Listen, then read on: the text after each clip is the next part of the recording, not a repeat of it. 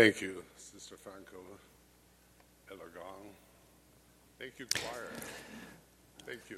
Obrigado, Sister Franco Eldergong. Obrigado ao coro. Já é uma conferência maravilhosa este fim de semana. Uma ficção amada pelas crianças e que foi escrita há muitos anos começa com a frase: Numa toca no chão vivia um hobbit. A história de Bilbo Bolseiro trata de um hobbit totalmente comum e normal, a quem é dada uma oportunidade excepcional, uma maravilhosa aventura e a promessa de uma enorme recompensa. O problema é que os hobbits mais respeitáveis não querem saber de aventuras. A vida deles se baseia no conforto. Eles gostam de comer seis refeições por dia, quando conseguem obtê-las, e de passar o dia em seus jardins, trocando histórias com visitantes, cantando, tocando instrumentos musicais e desfrutando dos prazeres simples da vida. Entretanto, quando Bilbo recebe a proposta de uma aventura grandiosa, algo lhe incendeia o coração. Ele compreende logo de início que a jornada será desafiadora, até mesmo perigosa. Existe inclusive a possibilidade de que ele não retorne. Ainda assim, a atração pela aventura tomou conta profundamente de seu coração. E assim, esse hobbit comum deixa o conforto para trás e começa a jornada de uma grande aventura que o levará até lá e de volta outra vez. Talvez uma das razões pelas quais essa história atrai tantas pessoas é que ela é nossa história também. Muito, muito tempo atrás, antes de nascermos, numa era obscurecida pelo tempo e apagada em nossa memória, também fomos convidados a embarcar numa aventura. Ela foi proposta por Deus, nosso Pai Celestial. Aceitar essa aventura significaria deixar o conforto e a segurança da presença imediata dele. Significaria vir à Terra em uma jornada cheia de perigos e dificuldades desconhecidos. Sabíamos que não seria fácil, mas sabíamos também que receberíamos tesouros preciosos, incluindo um corpo físico e a capacidade de vivenciarmos as alegrias e tristezas intensas da mortalidade. Aprenderíamos a nos esforçar, buscar e batalhar. Descobriríamos verdades sobre Deus e nós mesmos. E é claro, sabíamos que cometeríamos muitos erros ao longo do caminho. Mas também tínhamos uma promessa: que devido ao grande sacrifício de Jesus Cristo, seríamos limpos de nossas transgressões. Nosso espírito seria refinado e purificado. E um dia ressuscitaríamos e nos reuniríamos com entes queridos. Aprendemos o quanto Deus nos ama. Ele nos deu a vida e quer que vençamos. Por isso, ele preparou um Salvador para nós. Não obstante, o Pai Celestial disse: Podes escolher segundo a tua vontade, porque te é dado. Deve ter havido partes da aventura mortal que preocuparam e até mesmo aterrorizaram os filhos de Deus. Tanto que um grande número de nossos irmãos e nossas irmãs espirituais se opôs a ele. Pela dádiva e pelo poder do arbítrio moral, decidimos que o potencial do que poderíamos aprender e nos tornar eternamente valeria muito o risco. E assim, confiando nas promessas e no poder de Deus e de seu amado Filho, aceitamos o desafio. Eu aceitei. E vocês também. Concordamos em deixar a segurança de nosso primeiro estado e embarcar em nossa própria aventura, lá e de volta outra vez. No entanto, a vida mortal tem uma maneira de nos distrair, não é? Temos a tendência a perder de vista nossa grande busca, preferindo o conforto e a tranquilidade ao crescimento e progresso.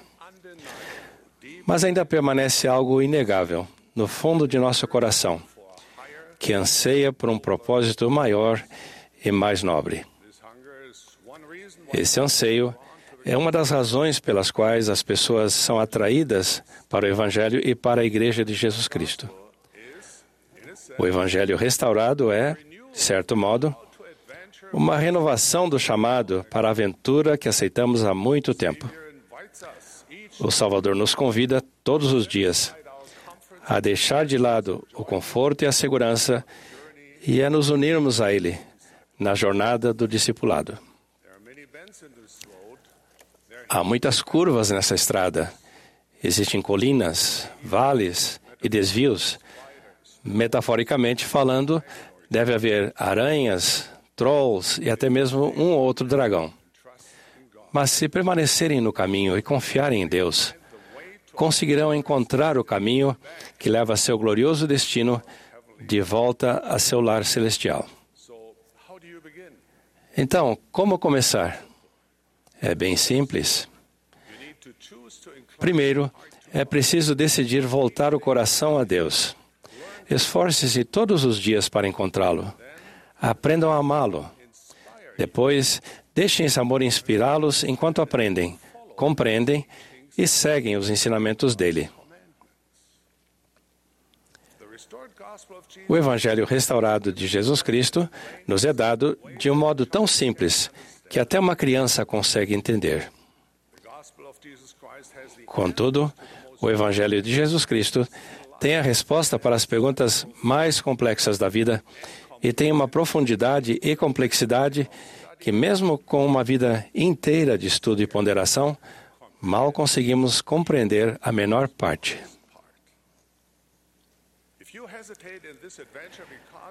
Se hesitarem nessa aventura por duvidarem de sua habilidade, lembre-se de que o discipulado não significa fazer as coisas com perfeição. O discipulado é fazer as coisas com intenção. São suas escolhas que mostram quem vocês realmente são, muito mais do que suas habilidades. Mesmo quando falham, vocês podem decidir não desistir, mas em vez disso, podem descobrir sua coragem, seguir adiante e progredir. Esse é o grande teste da jornada. Deus sabe que vocês não são perfeitos e que vão falhar às vezes. Quando vocês têm dificuldades, Deus não os ama menos do que quando triunfam. Tal como pais amorosos, Ele apenas deseja que vocês continuem a se esforçar intencionalmente. O discipulado é como aprender a tocar piano. Talvez no começo vocês só consigam tocar o parabéns a você de modo quase irreconhecível. Mas se continuarem a praticar, as melodias simples serão um dia substituídas por maravilhosas sinfonias, rapsódias e concertos. Mesmo que esse dia não venha durante esta vida, ele ainda assim virá. Tudo o que Deus pede é que continuem a se esforçar conscientemente. Existe algo interessante, quase paradoxal, sobre esse plano que vocês escolheram. A única maneira de progredirem na aventura do Evangelho é ajudando outras pessoas a progredir também.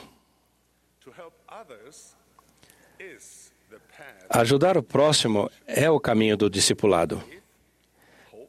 Fé, esperança, amor, compaixão e serviço nos refinam como discípulos. Por meio de seus esforços para ajudar o pobre e o necessitado e socorrer os que sofrem, seu próprio caráter é purificado e moldado. Seu espírito é expandido e vocês sobem a um patamar mais elevado. Mas esse amor não pode esperar nada em troca. Não pode ser o tipo de serviço que espera reconhecimento, adulação ou favores. Os verdadeiros discípulos de Jesus Cristo amam a Deus e seus filhos, sem esperar algo em troca. Amamos aqueles que nos decepcionam, que não gostam de nós, inclusive os que nos ridicularizam, nos maltratam e procuram nos ferir. Quando preenchemos o coração com o puro amor de Cristo, não deixamos espaço para o rancor, o julgamento e a zombaria. Decidimos guardar os mandamentos de Deus porque o amamos. No processo, lentamente nos tornamos mais semelhantes a Cristo nos pensamentos e atos. E, que aventura maior do que esta seria? A terceira coisa que nos esforçamos para dominar nesta jornada é tomar sobre nós o nome de Jesus Cristo e não nos envergonharmos de ser membros da Igreja de Jesus Cristo. Não ocultamos nossa crença, não a enterramos. Ao contrário, falamos aos outros sobre nossa jornada de um jeito normal e natural. É isso que os amigos fazem. Falam sobre as coisas que são importantes para eles, coisas que lhes são preciosas e fazem a diferença para eles. É isso que fazemos. Vocês contam suas histórias e experiências como membros da Igreja de Jesus Cristo dos Santos dos últimos dias. Algumas vezes, suas histórias fazem as pessoas rir. Algumas vezes, elas as fazem chorar. Algumas vezes, elas vão ajudar as pessoas a continuar com paciência, resiliência e coragem para suportar mais uma hora, mais um dia e se aproximar um pouco mais de Deus. Compartilhe suas experiências pessoalmente, nas mídias sociais, em grupos, em todos os lugares. Uma das últimas coisas que Jesus disse a seus discípulos foi que eles deveriam sair pelo mundo e compartilhar o relato sobre o Cristo ressurreto. Hoje também aceitamos com alegria esse grande encargo. Que mensagem gloriosa temos para contar. Por causa de Jesus Cristo, cada homem, mulher e criança pode retornar com segurança ao lar celestial e lá habitar em glória e retidão. Há ainda mais boas novas para serem compartilhadas. Deus apareceu aos homens em nossos dias. Temos um profeta vivo. Gostaria de lembrar-lhes que Deus não deseja que vocês vendam o Evangelho restaurado ou a Igreja de Jesus Cristo. Ele simplesmente espera que não os escondam debaixo de um alqueire. E se as pessoas acharem que a igreja não é para elas, a decisão é delas. Não significa que vocês falharam. Continue a tratá-las com gentileza. E isso não impede que as convidem novamente. A diferença entre contatos sociais casuais e o discipulado corajoso e compassivo é o convite. Amamos e respeitamos todos os filhos de Deus, a despeito de sua condição na vida, a despeito de sua raça ou religião e a despeito das escolhas que fazem. Da nossa parte diremos: venham e vejam. Descubram por si mesmos como trilhar o caminho do discipulado será recompensador e enobrecedor. Convidamos as pessoas a vir e ver e ajudar enquanto procuramos tornar o mundo um lugar melhor. E dizemos: venham e permaneçam. Somos seus irmãos e suas irmãs. Não somos perfeitos. Confiamos em Deus e procuramos guardar seus mandamentos. Unam-se a nós e seremos melhores por causa de vocês. E no processo, vocês também serão melhores. Vamos seguir nessa aventura juntos. Quando nosso amigo Bilbo Bolseiro sentiu o chamado da aventura arder dentro de si, ele decidiu ter uma boa noite de sono, tomar um farto de jejum e iniciar a jornada cedo pela manhã. Quando acordou, Bilbo percebeu que sua casa estava uma bagunça. Isso quase o desviou de seu nobre plano. Mas então seu amigo Gandalf chegou e perguntou: Quando é que você vem? Para alcançar seus amigos, Bilbo teve que decidir por si mesmo o que fazer. E assim, aquele hobbit totalmente comum e normal saiu em disparada pela porta em direção à estrada da aventura. E tão rápida foi sua partida que ele deixou para trás o chapéu, a bengala e o lenço de bolso. Ele até se esqueceu de terminar seu segundo de jejum. Talvez haja aqui também uma lição para nós. Se vocês e eu realmente já sentimos o desejo de nos unirmos à grande aventura da vida e de compartilharmos o que nosso amado Pai Celestial preparou para nós há muito tempo, assegure-lhes que hoje é o dia de seguirmos ao Filho de Deus e nosso Salvador em seu caminho de serviço e discipulado. Poderíamos passar toda a vida aguardando o momento em que todas as coisas se aliassem perfeitamente. Mas este é o momento de nos comprometermos totalmente a seguir a Deus, ministrar a outras pessoas e compartilhar nossa experiência com o próximo. Deixem para trás o chapéu, a bengala, o lenço e a casa desarrumada. Aqueles de nós que já estão nesse caminho, tenham coragem, compaixão e confiança e continuem. Aqueles que deixaram o caminho, voltem, por favor, juntem-se novamente a nós e nos fortaleçam. E aqueles que ainda não começaram, por que a demora? Se desejam vivenciar as maravilhas dessa grandiosa jornada espiritual, deem o primeiro passo em sua grandiosa jornada. Falem com os missionários. Conversem com seus amigos que são membros da igreja. Perguntem a eles sobre esta obra maravilhosa e assombro. É hora de começar. Venham, juntem-se a nós.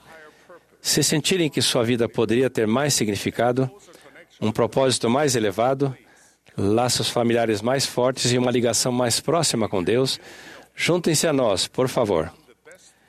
Se buscam uma comunidade de pessoas que estão se esforçando para se tornarem melhores do que já são, ajudar os necessitados e tornar este mundo um lugar melhor, juntem-se a nós. Venham e vejam de que se trata esta maravilhosa, surpreendente e ousada jornada. Vocês descobrirão a si mesmos ao longo do caminho vão encontrar significado, vão encontrar a Deus. Vão descobrir que esta é a jornada mais ousada e gloriosa de sua vida. Presto testemunho disso, em nome de nosso Redentor e Salvador, Jesus Cristo. Amém.